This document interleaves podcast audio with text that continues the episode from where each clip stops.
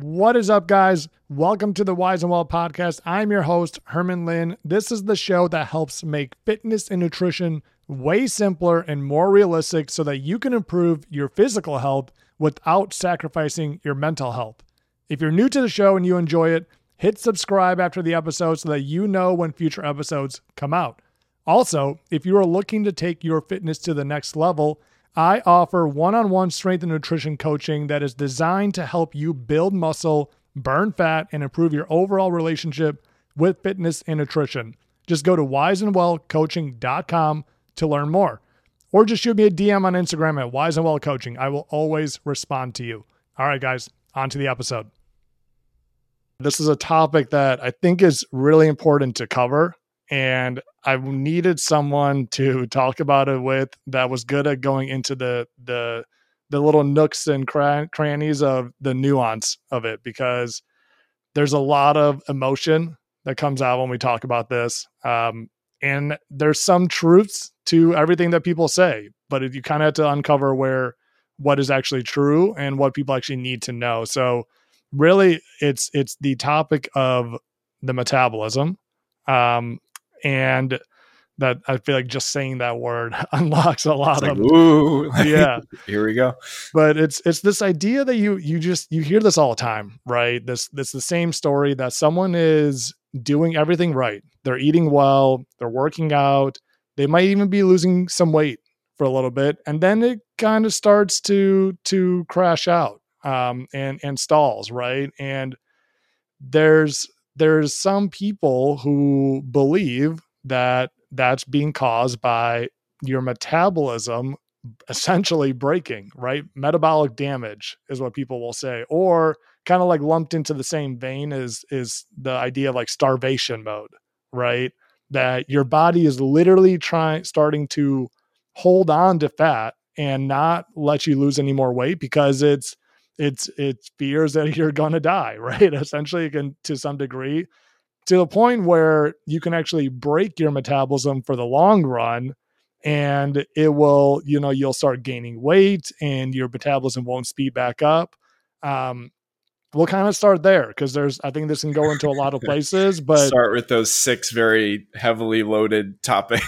Yeah. Yeah. So one, I just wanted to kind of just get your take on, the idea itself, and we'll kind of go into, what is actually true and what's not. For sure. So again, several different directions we could go here, but what immediately comes to mind, and I think why people get so fiery about this subject, is because per usual with anything health and fitness related, people forget to kind of operate in the middle, conversationally speaking. So on one end, you have people who say, oh, I'm not losing weight because whether it's metabolic adaptation, whether it's starvation mode, whether it's, chronic dieting, whatever the case is. And then on the other end, you have people screaming calorie deficit, calorie deficit, calorie deficit, to which that original group comes back and says, no, there are hormonal implications. There are, again, metabolic implications. There are genetic implications. And per usual, the truth is somewhere right in the middle. But the thing that I always like to emphasize to people is, yes, metabolic, and this is the most unscientific phrase ever, but I'm going to go with it, ebbs and flows, which we can get into in a minute, metabolic ebbs and flows, and genetics and hormones and age, all these things play a role in whether or not you are losing weight, but nothing actually supersedes your calorie intake in terms of the actual importance and what's actually dictating whether or not you're losing weight. So again, I think a lot of people get fiery because people don't meet in the middle at all. The calorie people don't acknowledge that there are some hormonal factors at play, that there are some metabolic factors at play, and your metabolism isn't this singular static thing.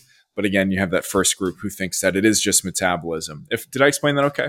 Yeah, absolutely. So when it comes to something like starvation mode, what is the actual truth? Like, is your body holding on to fat? Is it preventing weight loss when you drop calories too low, or what's going on? So and I'm blanking on whether we actually talked about this the last time I came on, but I'll use what is often considered a fairly harsh example of, say, a prisoner of war or somebody who is legitimately starving, who is not being fed any food whatsoever. We've all seen those horrific pictures in history books, on the news, etc. And not one of those people reached a point where their bodies said, wait a minute, hold up. I'm not getting food anymore. I'm just going to maintain at this heavier body weight. It just doesn't happen anywhere. I want to say the real world and, make anybody feel bad, but in the real world, quite honestly, it just doesn't happen. It doesn't happen in nature. So there's no scenario where we are going to be the exception to that science and reach this point where our bodies say, okay, I anticipate not being fed enough. So I'm just going to hold you steady right here in an effort to preserve life, I guess would be the sentiment. Now, again, going back to that somewhere in the middle conversation, is metabolic adaptation a thing? Yes. Is it to the degree that people think where it's actually halting their progress? Almost certainly no, unless we're talking very extreme, precise examples. For everybody else, and I know nobody likes hearing this, but it's the truth of the matter, you're just in a scenario where you're almost certainly eating more calories than you think. And again, this is something that so many of us talk about that I understand the kind of fatigue of hearing it for people who are frustrated that they can't lose weight. Like, calories, whatever. And it sounds so much more appealing to gravitate toward, oh, maybe it is starvation mode. Maybe it is my metabolism is shot. Maybe it is my genetics. Maybe it's, my hormones are throwing me off, whatever. I understand why you might want to jump on one of those things and say, okay, that's the reason. Perhaps it's a little bit easier to stomach than just saying, no, I'm just eating more than I think. But the thing that I always emphasize with clients here is me saying, you are eating more than you think is not any judgment on your character whatsoever. This is not me shaming you. This is not me calling you a liar. Although, let's be honest, not everybody is super honest in our food logs. All I'm saying is it's very, very easy to accidentally underestimate how much you're eating. It's the nature of the world that we live in, where an appetizer at a restaurant might be quite literally 30 to 40% of your calories for the entire day. There's some mixed drinks, some sugary stuff that might have, again, a third to half of your calories for the entire day. So instead of looking at all these other potential scapegoats, and it must be this, and it must be this, why don't we, to steal a line from Mike Dola, why don't we play food detective and figure out, okay, where might I be missing calories throughout my day? Because that's such a controllable factor. And the good news for us is that means you're not broken. That means you're not screwed because you're over 40, over 50, over 60 plus. You just pay a little bit more attention to this stuff. And we can get into all the ways that people can be a little bit more precise after, but you pay a little bit more attention to this stuff. And almost certainly you're going to find that you don't have to starve yourself to lose weight. I find that when people get more precise with this and stop blaming all these other factors, their theoretical calorie budget for what they can lose weight on is actually much higher than they think. Yeah. To go back to your first point of just, just from a common sense, like think about it logically, there are starving people, right? And nowhere in that do you see that it's, if you look at images of countries, right, where people are literally starving, there's no point where they're holding on to fat, right? Like that's just not a reality. And it's, so then you start thinking about that. It's like, oh, well, is that like a middle class problem, right? Like, is there a certain point where like, oh yeah, as long as you're just dipping to this calorie number, you're going to hold on to it. But as soon as you go like really, really low, like then you'll actually start starving. Like it doesn't make a lot of sense. Which sounds silly as you say that out loud, but I mean that in like a good way. Like, okay, if we actually map this out, it's what, 1,200 calories is the magic number that breaks your metabolism. Right. But then when you get down to 800, you start starving again and losing weight. That doesn't make any sense. It makes no sense. And like, just to put a little bit of like actual research behind this too, right? So I'm sure this one. You might have even talked about it, but the Minnesota starvation experiment. So probably like the one that I feel like every nutritionist just kind of has in their back pocket of just talking about this. But this is, for people listening, this is like probably the most unethical study, one of the most unethical studies we've ever done. It will never be replicated. And they essentially took 36 guys. For 6 months, they cut their calories in half, literally 50% of what they should be eating on a daily basis. And just to make sure that they weren't just sitting around, they made them walk 22 miles every single week. So unbelievably extreme what these conditions were for these guys. They lost 25% of their body weight, a quarter of what they weigh. Like if you literally Google Minnesota starvation experiment and look at the pictures of these guys, it's disgusting. It's crazy. Like they were close to death. Some of the things, like one of the guys cut off 3 of his own fingers to try to get out of it. It's brutal stuff. And when you looked at what actually happened to them, like one, they lost the weight, right? It didn't prevent them. And they looked at where the metabolism was after, and their metabolic rate did drop more than what you would expect by about 20%. Now, think about that, right? So the most extreme example you could possibly think of, we cut their calories in half. Their metabolic rate dropped 20% more than it should. It didn't stop. It didn't come to a complete halt. Yes, it decreased. So there is some effect to your point, right? Once they stopped, they let them eat again. Within like 6 months, most of them were completely back to normal. Yeah. So I think that example shows us, there is an effect. If you go to that extreme levels, there's a different study too. There's a Norwegian study where they actually took, I can't remember how many, I think it was like 170 overweight women. So this kind of shows you, like, I think the other part of the starvation experiment was, well, that was all men. What happens to women, right? And it was a much less extreme example, but they lost on average like 26 pounds over 5 months. And same thing. They looked at where was their metabolism before, during the weight loss, a year after, 2 years after. And their metabolism did change as well to a much, much smaller degree, about 5 to 15%. And what that accounts to is like 50 to 150 calories difference. Yeah, it's negligible. And much of that has to do with, obviously, a change in total body size. A smaller body needs less energy. So if this was outside of that. Oh, this was outside of that. Yes. Okay. So truly resting metabolic rate. So that's where they found like there is some, so there's going to be, then we can kind of talk about that next, yeah. Right? But, I was going to say that's a good segue then. Yeah. But there is, so this is like your truly resting metabolic rate. And they don't necessarily know why. They think likely, I think Herman Ponser found that it's likely that your body just gets more efficient at not burning as many calories, right? To preserve a little bit, but it's so much smaller than what we possibly think it is. But to your point, I think we should probably go into what actually does happen when you start going into a calorie deficit. And part of that is you burn calories based off of your body size. Exactly. Yeah. And if we look at actually, again, a few different directions I want to go here, but I think something that would benefit a lot of people to learn more about is actually understanding what makes up their TDEE.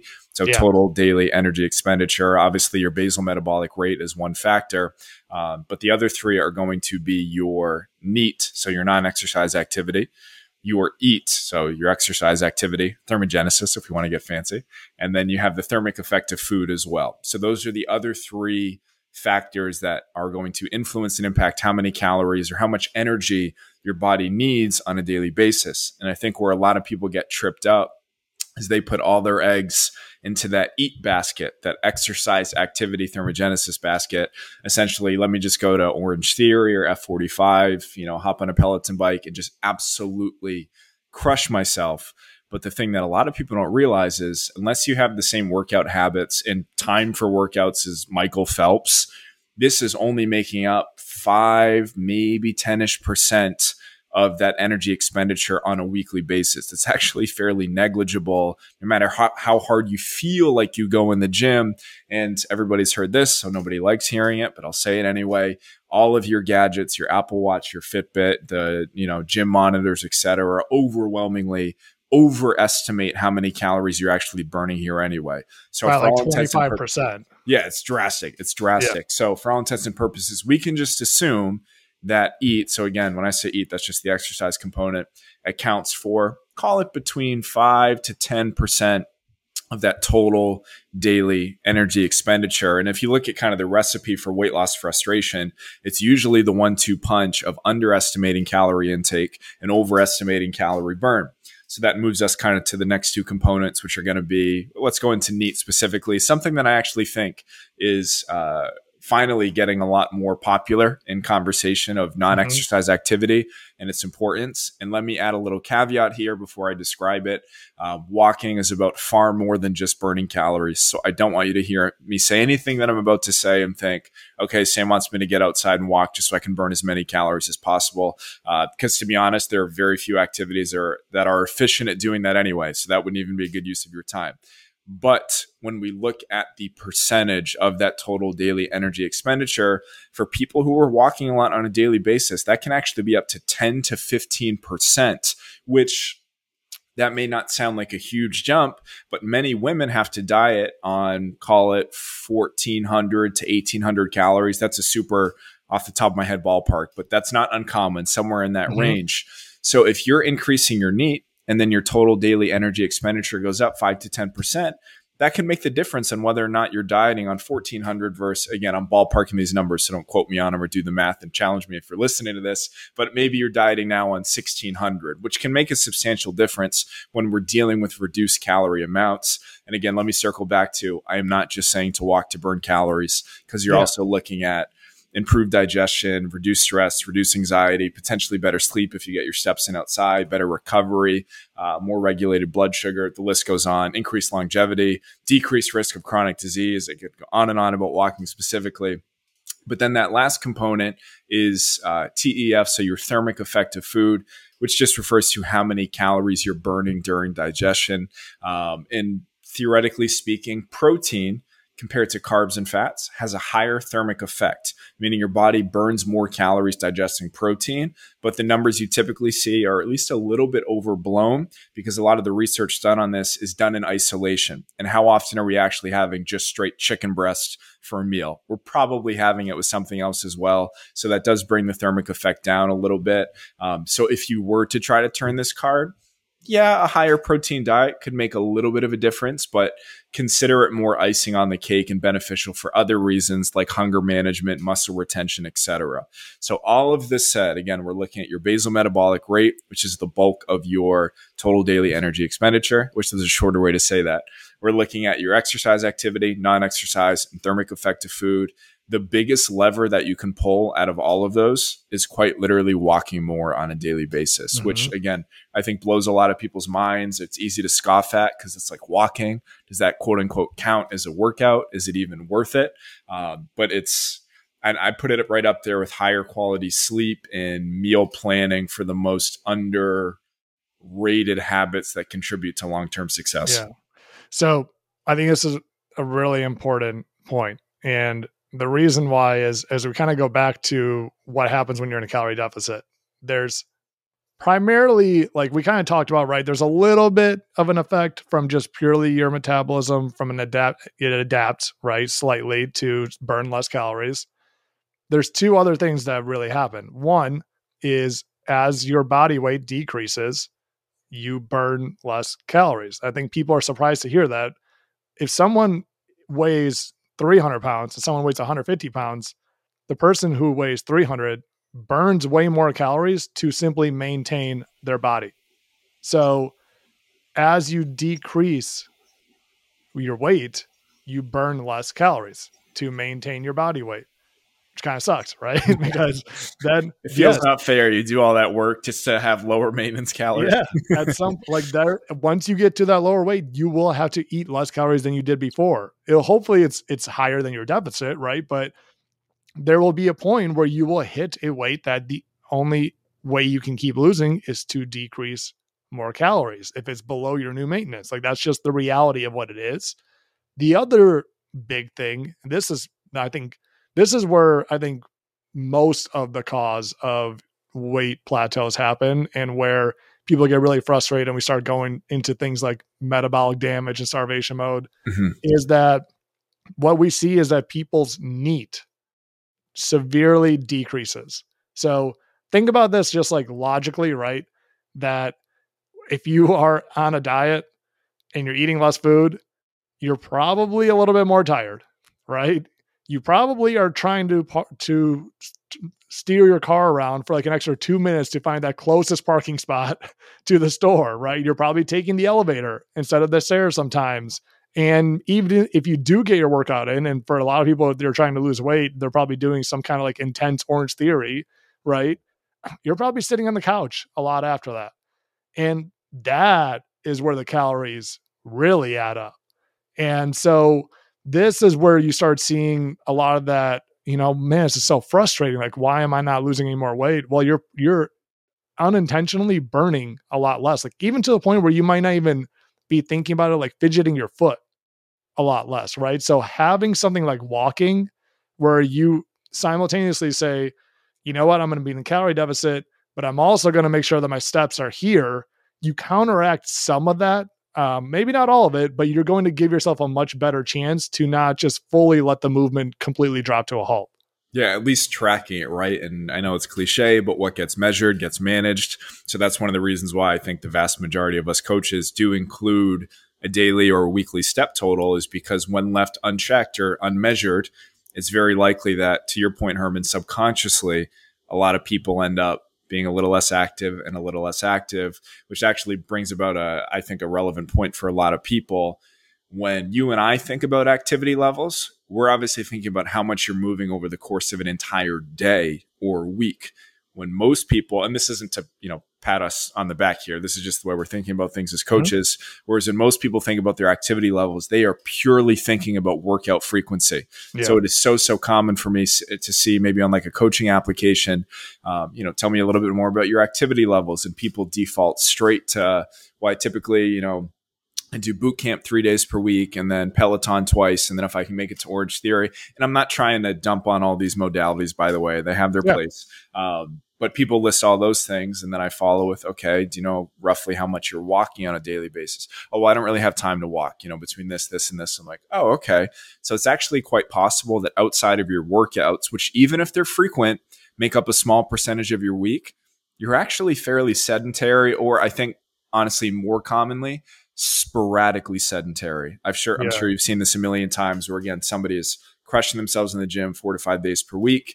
And then their step totals, depending on what they have going on, it looks like 3,000, 5,500, 29, 8,000. It's kind of all over the place. Whereas if you bring up that baseline, again, we're not sitting here saying only walk to try to lose weight, but a byproduct of getting that NEAT to a reasonable level, which actually that could probably be a conversation in itself, is how many steps is actually enough. I know that's another fiery one for people as of late. But for most of my clients, I would say a bare minimum of 7,000 to 8,000 steps per day is like a new standard for kind of what the floor is on an inactive day.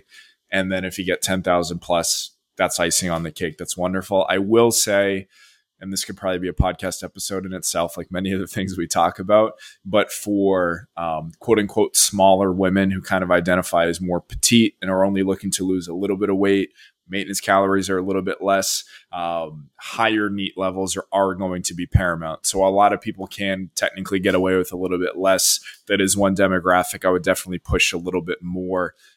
Ironically enough, not even to ramp up the workout side of things, because oftentimes there are benefits to scaling back that at least a little bit, mm-hmm. and reallocating that time toward more walking, not only for the calorie effect, but all the other benefits that we listed earlier. Yeah. I mean, I don't see why you wouldn't ever use a combination of both. If I'm trying to put someone in a calorie deficit, like, of course you're going to have to eat less food, right?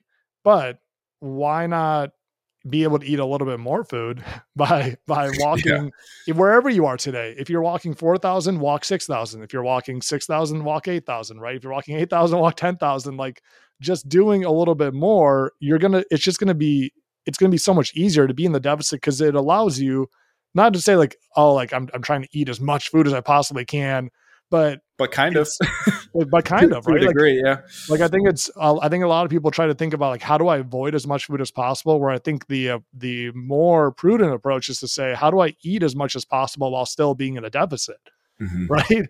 Because it's gonna be the easiest to sustain for the longest, and you're gonna need to sustain for the longest. Like, I think once you move away from all these, lose 10 pounds in 21 day models, like it's and you start thinking about like, okay, real fat loss is going to require some time.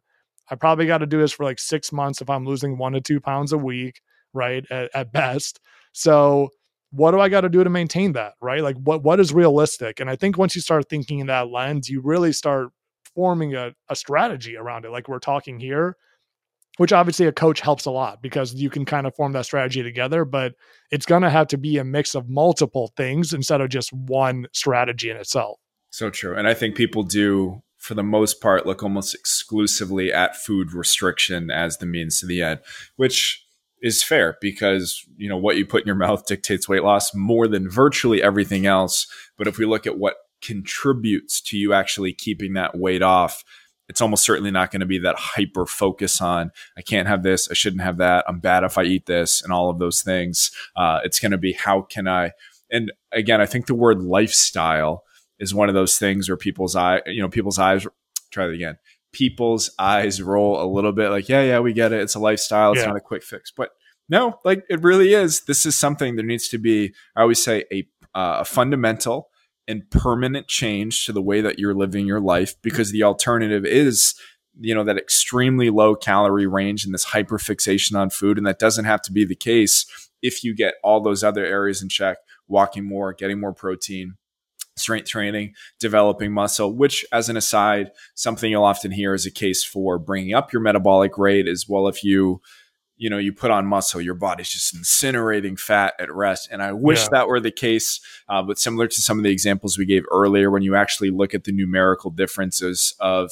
how metabolically active a pound of muscle is versus a pound of fat, the difference is fairly negligible, where somebody who's walking around with, 10 to 15 extra pounds of muscle, which in the muscle building world, that is gigantic. That is a huge difference. 10 to 15 pounds of muscle is substantial. Calorie wise, you're not looking at very much there, which brings us back to, okay, what are the two bigger controllable factors? Obviously, food management, we'll just call it that, planning ahead, mostly nutrient-dense foods, hunger management, et cetera, and then bringing up your overall activity levels to support those weight management goals. Yeah. I mean, it's almost like if you think about trying to get wealthy, right? Or I guess even a better example is trying to pay off debt, right? Of course, you are going to have to spend less money, right? Like that's kind of an inevitable. Now, if you already have, like, let's see, and this is, I guess, in a world where, like, let's say you already have like a career, right? Mm-hmm. And you're just overspending a little bit, and you got to spend a little bit less now to get back in line. Now, you could go drive Uber for a little bit, right? Like that's going to help pay off, but most of it's probably going to come from spending less money, and the Uber is just going to make it a little bit easier because, hey, maybe I could still go out for dinner on a weekend, not completely have to do nothing, right, for the next year. But those two together make the overall strategy. One without the other is two very different scenarios. I would think of exercise and restricting food in a similar vein when it comes to a calorie deficit. Like, I think we have to be able to think about the total big picture in itself. Now, I do want to ask you, because you brought that up, the muscle part. So there is, and this is where I think this whole conversation becomes very important, because I think when it comes to the metabolism, it's so mysterious, right? And mystical that there's a lot of people selling around it and selling solutions, products, hormone elixirs, whatever the hell it is. But one of the biggest ones is talking about going into a reverse diet, right? Raising your metabolic rate, building more muscle. And I think I can get much more on board when you talk about, like, hey, let's go build muscle, right? Let's have a strength training program and increase calories. But what is your thoughts on just that idea in general of, hey, let's not go into a calorie deficit? You've been trying forever. I guess there's the approach of, like, if someone is physically saying, like, we got to heal your metabolism, that's different. But let's say even someone who has good intentions, right, who is saying, like, hey, I think we should just focus on building muscle for a while, and that's going to help you be able to get in a calorie deficit later. So a few thoughts that immediately come to mind there. Number one, for a lot of people, the psychological difference, almost that, so not even talking the physiological side of the equation, the psychological difference and all of the habits associated with flipping things from, I'm going to try to be as small as possible and eat as little as possible and just less, flipping things in the other direction tends to drive adherence significantly. So I'm not saying that there aren't, again, physiological differences, which I'll get into in a second, but I think from a psychological perspective, taking somebody who's been a chronic dieter and say, all right, let's just take a breather for a second and focus on building muscle, that usually contributes to adherence in a major way, which is actually a nice little segue to, what I'm about to say is not meant to challenge people who advocate for reverse dieting or a lot of the success stories that you'll see, but it is obviously quite common where you'll see you know, a coach posts something, you know, this client was on a 1200 calorie day diet and we reversed them back up to, you know, 1800 and now they're losing more weight. To go back to our logical example from earlier in this conversation, and actually to tie this in with that financial analogy, is there ever a scenario where you spend even more money and you get out of debt at a faster rate? It's just numerically, it doesn't add up. And again, I'm not saying it's to challenge anybody or like stir it up, but it is what it is. What's actually happening, as I just alluded to, the vast majority of the time is when somebody's on a quote unquote 1200 calorie diet on paper and they think they have this extreme metabolic adaptation, they think they're dealing with starvation mode, et cetera. And you actually look at how that 1200 calorie diet plays out throughout the week or out the month, it probably looks a little bit more like 1,000 calories, 1,400 calories by accident because you underestimated something, maybe 12, and I'm being generous here, maybe 12, 15 because you forgot to log something. Oh my God, I feel so deprived. I feel like I could eat my arm. 2,700, but I don't realize it's 2,700 because I like to shy away from the numbers when I overeat because that's scary and nobody wants to look at that. Yeah. So I still feel like I'm mostly at a 1,200 calorie diet. And then we know how the weekends go. So if you ask somebody, oh, you know, what was your diet? Oh, I was doing 1,200 calories and I was pretty consistent. But when we go really quantitative, we'll see the net result might have been 1,900 or 2,000 calories, which is not that hard to do. Again, us coaches talk about, you know, these 3,000 or 3,500 calorie weekend blowouts. And most people feel like, me, I could never eat 3,500 calories. I feel like it's tough to eat 2,000. When you're looking at untracked high calorie per bite items, it's not actually that hard to get that high. So again, that brings that net average up. Now we talk reverse dieting. Again, those psychological implications of, oh, we're going to add food back to your plate. Now you feel less restricted. Now you feel more likely to buy in. Like, okay, I can stick to this calories. And you know, with the traditional reverse diet, with those incremental jumps, you know, okay, I'm going to get a little more food on my plate, a little more food on my plate. My budget's going to increase. So I have this light at the end of the tunnel. Now I'm sticking with the, you know, say somebody's reversing on paper out of 1,200. Maybe they jump straight to 1,350 and then 1,500. By the way, I'm not a huge fan when people do go this route of dragging out reverse dieting this much, unless there's like a psychological thing that we're kind of troubleshooting where somebody's really afraid of eating more food. So we take things a little bit slowly. It just adds to diet fatigue. So get those calories up as quickly as you can. But again, since adherence goes through the roof, your on paper plan may look like it's significantly more calories now, but 95% of the time, all that's happened is your adherence has gotten significantly better. So it wasn't actually a metabolic culprit. It wasn't, you know, my hormones were out of whack. You didn't need to balance your hormones. You didn't need, you know, this metabolic fix. It wasn't any of those things. It was just adherence that needed to go up. But that's a significantly less sexy topic. Here I am saying, oh, it's not actually, you know, this physiological thing or this. You just weren't super consistent. But that doesn't make for a good headline on a potential program like, oh, I'm this new 12-week consistency program where we're going to go from not that consistent to more consistent. People just fall asleep at that. Whereas if I say we're going to do the 21-day, and I apologize if somebody has a program called this, it's literally just alliteration off the top of my head, the Metabolic Mastery Program. And again, I truly don't know if somebody has a program like that. So let me just get ahead. I got to scratch that one now. Yeah, the Metabolic Mastery Program. And it's like, oh, that sounds better. Somebody's telling me I'm broken. Yeah. So now I don't have that same personal responsibility compared to us sitting here saying, no, you might just be underestimating your calories and not super active. But that's a tangent in itself. Hopefully I explained that okay in terms of the implications of reverse dieting. Yeah. And so this exact line where for me it becomes so messy, because going back, I think let's tie back the physiological piece with the behavior part of this, right? Because this is where the real damage, I guess, comes from, right? When you are restricting calories for a long time, and for some people, for years, right? Decades. I have clients in their 60s who started dieting on paper when they were 14. Yes. And the reality is let's go back to the Minnesota starvation experiment, right? I kind of alluded to it, but these people went crazy. There's literally, this study is over 1,000 pages, and you can literally see detailed accounts of what these people did. The guy who cut off 3 of his own fingers, he can't remember if he did it on purpose or not. That's how out of it he was. And the craziest thing is that once they actually got out of here, what you saw on the flip side is that they ate an unbelievable amount of calories for weeks, for months. Like they were eating so much higher than their maintenance to almost kind of like counteract everything that they did. Does that mean that physiologically, like the metabolism was broken? It was no, it's behaviorally. Mm-hmm. They got to a place where like I think anyone that's been in a calorie deficit or on a diet, it kind of sucks.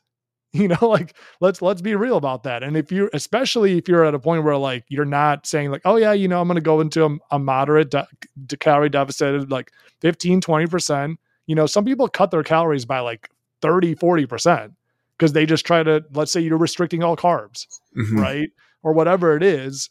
And so when you say, like, I think to your point, like when you talk about consistency, when you talk about like discipline, like all these things, it's, I think part of this is like, as a person, as a human being, you just had to realize like, you're just doing something really hard.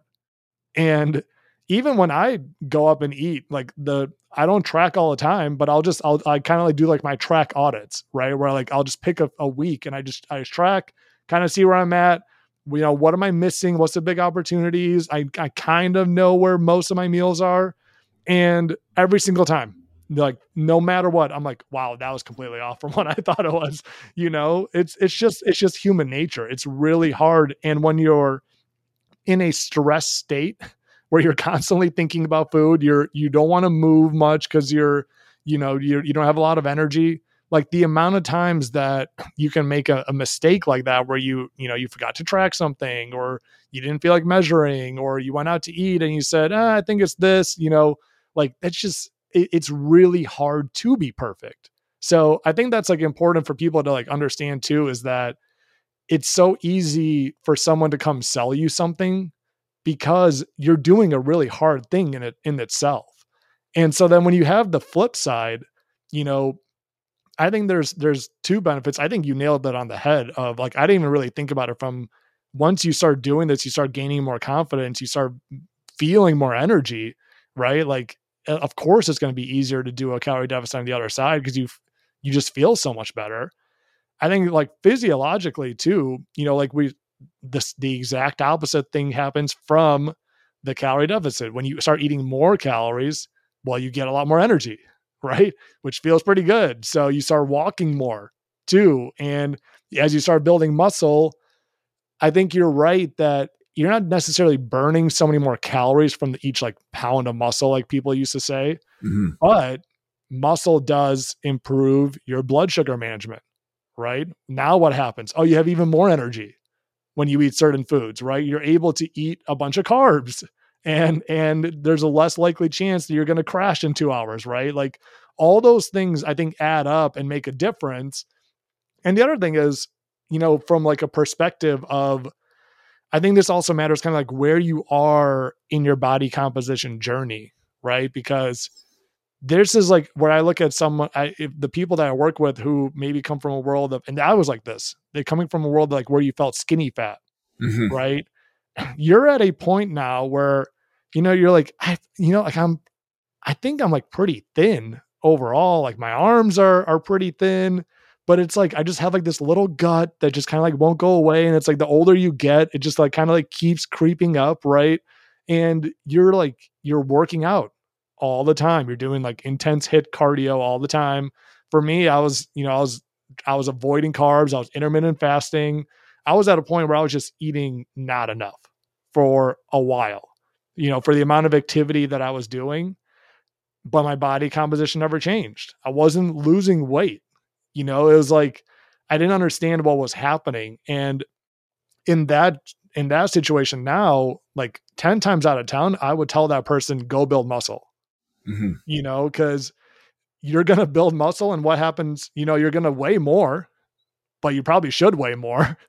And your body composition is going to completely change because since you have more muscle now, your body fat as a percentage of your body weight is lower and you look completely different. So in my case, and for a lot of other people, you know, like if I look back to where I was 5 years ago, I weigh 15 pounds more today. And which would terrify most people. Which would terrify most people. 15 pounds doesn't apply to everybody, but just even the idea of gaining a few pounds by choice terrifies most people. Yes. And I would never go back to then, like to what I looked like or to what I felt like. I am so much happier with both today. And so that's where I think this whole thing becomes really hard, because it is so dependent on where you are in your own personal journey and kind of what your next move should be. Yeah, those are, I mean, you explained that perfectly. One thing that we haven't touched upon that I think would play really nicely with this part of the conversation, diet breaks and maintenance phases. Again, when we're looking at the psychological component or somebody who's been chronic dieting for a while, and as we've both touched upon now, one of the reasons why reverse dieting often produces a very desirable result is because if I actually dieting in general, I often use this analogy. If I said, Herman, I want you to run up that hill as hard and as fast as you can. You said, okay, great. When do I get to stop? We'll see. You're like, what? Oh, okay. And you might give me your best effort, but it's also very likely that you'd sandbag it at least a little bit until you find out, like, when am I going to get to stop this? Whereas if I said, I want you to run up until that second telephone pole, you'd likely go a lot harder because you know there's a designated end or stop. And to jump ahead here, I am not saying that the healthy lifestyle itself should have a hard stop date or it's just a health kick, jump start, quick fix, whatever you want to call it. But being in a deficit specifically, most people haven't even heard of a diet break or maintenance phase. I do think, similar to the topic of NEAT, it's gaining popularity. And I do also, not I think, I know once upon a time, the thought was, okay, you know, a diet break or a maintenance phase, which to clarify is just a temporary period of elevated calories. People often thought they had huge physiological implications, like, oh, your metabolism shot, you bring up your calories a little bit, your metabolism shoots back up, and then you kind of continue. That's not really the case. Again, it is more a psychological thing. So that's why often now with my clients, I will have scheduled diet breaks, and I keep saying these interchangeably, diet break versus maintenance phase. Maintenance phase is just generally considered to be a longer period, whereas a diet break, it might be 10 to 14 days or something like that for the psychological upside. But to go back to that sprinting up a hill analogy, if I say, okay, as of right now, the plan is to be in a calorie deficit for maybe 12 weeks or so. And we're not married to any of these timelines, by the way. So if somebody's absolutely crushing, they feel great mentally, biofeedback's in a great place, we're not going to pull the plug on the deficit just because. But loosely, it might be, okay, we're going to spend 12 weeks in a deficit, at which point we'll enter a, I'm going to make this up, 2-week diet break, 3-week diet break, something like that. Now for those 12 weeks, generally speaking, somebody is much more likely to say, okay, I'm going to put 2 feet in the fat loss door because I know in a couple of weeks, couple of months, whatever it ends up being, my calories are going to come back up. I personally often advocate for bigger carb portions specifically, so you have better workouts, better recovery, keep hunger at bay, etc., assuming that your protein and fiber is fairly constant. And again, you just get significantly more buy-in. But that's one of those things similar to choosing to gain weight, choosing to be at maintenance, choosing to be in a surplus that terrifies people. Somebody who wants to lose all the weight and they want to lose it yesterday, and I say, oh, we're actually going to take a quote unquote break from dieting. It's like, why would I do that? Like, I'm trying to lose weight. Like, that doesn't make any sense. I think the word itself can be kind of detrimental, calling it a break. I mean, it is what it is, but I often challenge clients to reframe it as a different type of progress. So we're going to learn how to not be super impatient all the time and actually get a breather. We're going to learn how to not rebound, because most people obviously have a restricted calorie diet. They ride it out, not until they get a result, but usually until they fizzle out, and then they go in the other direction back and forth. So we're going to get ahead of that stuff. We're going to practice maintenance, which is ideally where most people should be living most of their life. And we're not going to wait until the end of your eventual dieting phase is, depending on how many it takes, to actually get ahead of that stuff. So I do think that's something else a lot more people should be aware of and work into their plans, diet breaks and maintenance phases specifically.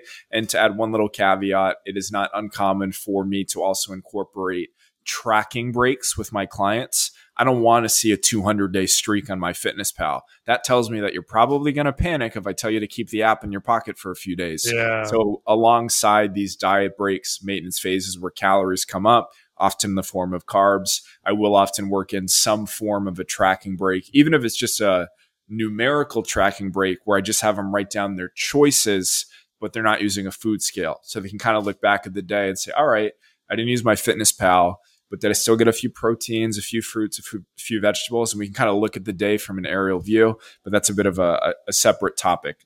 But yeah, I like that. I like the idea of tracking breaks too, because I think a lot of people go down this route where it becomes like, I don't know how to eat without this. Mm-hmm. Right. And a lot of times they have to like prove to themselves, hey, no, it's exactly. Okay. You know what you're doing, right? Like most of the time, even like when I'm not tracking now, because I have, I generally know what I'm eating, how many calories, how much protein I'm getting. It's just not exact, you know, because right now I'm not trying to do that. I'm not trying to intentionally take my weight down, but it is such an important point that you bring up, this whole idea of, I mean, just the cycles, right? Seasons. Like, and I don't think most people really operate in this manner at all. And it is tough if you're not really with a coach, right? I think in general to do some of these things, but so many people would be better served from spending, like if you know, like laying out like an ideal year where most of the time you're just kind of at maintenance, right? And then maybe you take like a 6 to 8 week to maybe 10 week cycle of bulking where you're actually eating, you know, 200 calories more a day and building some muscle and like just using it, you know, to your point, add some carbs, get really, really strong in the gym. Those are the best workouts you're ever going to get. Oh, absolutely. And you're going to feel fantastic. And then, you know, on the flip side, maybe you go into like a 6 to 8 week cut at some point, and where you're saying like, I'm going to, and it, like the way we're talking about all this, right? Like, it's not like a willy-nilly diet, how we, most of us think like, oh, I'm going to start a diet tomorrow. Right? Like you need to get ready to go into this thing, like psychologically, right? Like you're going to feel a little bit hungry. You're going to feel a little bit tired. You're going to think about food more. You are going to be way more tempted by things that are in your pantry. What's in your pantry? Do you think that you want to have it there when you start this thing, right? Like you got to prepare for some of these things because it is a little bit hard, and that's okay. It's supposed to be. We're going to do this for the next 6 to 10 weeks. And we're going to like really, really do it, right? Like we're going to be all in, and then we're going to be out. Then we're going to go back to maintenance, right? And if you can do that, I think it's a lot easier kind of having that true adherence to committing to doing that for that time. And I think if you keep cycling that over a few years, you're going to be way happier with how you look and being able to do most of that in maintenance a lot of the time. Yeah. And it's far more enjoyable that way. And I mean, if people actually do what we're describing, a few years, to say that your life could look dramatically different is, even that is a drastic understatement for how different your life can look when you kind of do use this phased approach. And to go back to the telephone pole analogy, just think about that hypothetical of, instead of, if you ask most people who are dieting, I mean, this is a shameless plug for coaching at this point, but most people who are dieting, who are not working with a coach, like, oh, so what's the plan? What's the exit strategy? When are you taking breathers? And I'm not saying this to make anybody feel silly, of course. I understand these are foreign concepts to most people. Understandably, it's not their world. But 95% of people that you'd pull off the street who are dieting, they're like, I don't know. I was just thinking like, I try to stay away from carbs and I would do a little bit more cardio and then I'll stop like when I reach my goal weight or something like that. Mm-hmm. But that's the equivalent of me saying sprint up that hill and there's no real end in sight. So yeah, I do think it makes a drastic difference psychologically speaking. And I think it's actually helpful. I mean, obviously during the dieting phases, when you know, let me actually rephrase this a little bit. It is very common that people hold themselves back by very, very frequently, more than they realize, rationalizing slightly off days. So we all know when we have these crazy benders and we wake up in a pile of Pop-Tart wrappers, or maybe that's just me. I don't know. Like we're aware of those days. But I think the days that really shoot people in the foot is when their calorie range is, you know, 1650 to 1800. And on Tuesday, they land at 1950 something. So we look at it in isolation and go, okay, it's 150 calories. Close enough. Close enough is like the death of most diets. And then 2 days later, you're at like 21. Well, my coworker brought in cupcakes for her birthday and I didn't want to be rude. So now you're 300 over. And then Saturday, halfway through the day, you stop tracking and you just sit there and say, well, I was pretty mindful. I didn't eat super well, but I was mindful of portions. And now you're 700 off. Well, guess what? That on paper 3,500 calorie deficit, maybe that just got cut in half with those three decisions. And you just, if you continue this, you've just doubled your dieting timeline from a hypothetical, you know, for some people, maybe it's 16 weeks. Now you're looking at 32 weeks with a lot of those close enough. But when you have that, again, we're not like married to a specific schedule for the next 12 weeks. You have to be perfect or anything like that. But when you know, okay, I'm in a 10-week dieting phase, it gets far easier to tolerate those sacrifices. You know, in those moments where somebody comes in with, you know, cupcakes for their birthday, and instead of saying, no, I can't, or I shouldn't, or justifying having it, you just say, you know what? I'm going to choose not to have it because I'm choosing to prioritize my future goals, and I will still celebrate you and make you feel great for your birthday. There are other ways to do that and check that box. So again, I think it makes I'm a broken record at this point, but it makes a huge difference in the middle of a dieting phase when it comes to putting 2 feet in the dieting door, because most people are kind of half in, half out, and that's that on paper diet, but it's been 6 months and you've barely seen results. Very well said. The example you just laid out, like that just shows how easy it is, right? To just be a little bit miscalculated, which is all you need at that point, right? It's like having an airplane and you just tilt the wheel just a little bit, right? And then in 100 miles, like you end up at a completely different island than when you were supposed to be going. Yeah. And I think why that's important is that it just shows like there's nothing wrong with you for not being in a calorie deficit the way you thought you were going to be. And more importantly, you're not broken. Yes. Right? You're not damaged. Yes. And I think that is super, super important, because there's a lot of people that want to make you think that you are. And it's very good for business to convince you that, because what you and I just laid out in the last 50 minutes, right, mm-hmm. is like a model to sell somebody of, hey, maybe we should try to reverse diet and bulk up for a little bit, except we did it in a way less sexy way than not very marketable conversation. Yes. Or like walk more, get protein, get stronger. It's like, yeah, oh, okay. maybe do a cycle like 3 times a year, but and maybe it'll take you like 4 years. That's okay. But I think it's just so important for people to understand the nuances of all these pieces, to kind of protect themselves from some of these gimmicky things that you see online. And look, there are some people that truly do have damaged metabolisms in terms of like hormone dysfunction. Like that does exist. But if that is you, if you have a, you know, dysfunctional thyroid, you should be working with an endocrinologist, right? Not some influencer that you found online. Like, I think if you truly suspect that you've tried everything, like go to a doctor and actually make sure that they're checking your hormones before you assume that's the issue. Before you self-diagnose or buy into, you know, a hormone balancing coach. And again, I'm not trying to stir it up here, but we're looking at a medical situation at that point. And the good news there is you would then be receiving medical help for an actual diagnosed problem rather than just listening to somebody who tells you that you're broken or whatever. And I like that you emphasize kind of the take-home message of all of this, even if some of the action steps we're describing might sound a little challenging or daunting at this time, is that you're not broken, you're not damaged, you're not too old. All of this stuff is within your control. And this is not to say that we all don't have like our unique hurdles and obstacles. So it's not as simple as, you know, like people think, oh, if I have the right calorie goal and a step minimum, I'm just going to crush life and lose fat easily. I'm not saying that's the case, but at least you can kind of get that monkey off your back of, all right, I'm going to stop wasting time pointing fingers at my metabolism or my age or, you know, genetics, hormones, whatever, and to go full circle to begin the conversation. I'm not saying those things don't impact the process at all, but nothing is actually going to supersede or kind of override like the decisions you're making food wise on a daily basis, which yet again is probably the least marketable sentiment of all time. Love it. Awesome. All right. Well, it took us a while, but we finally got this recorded.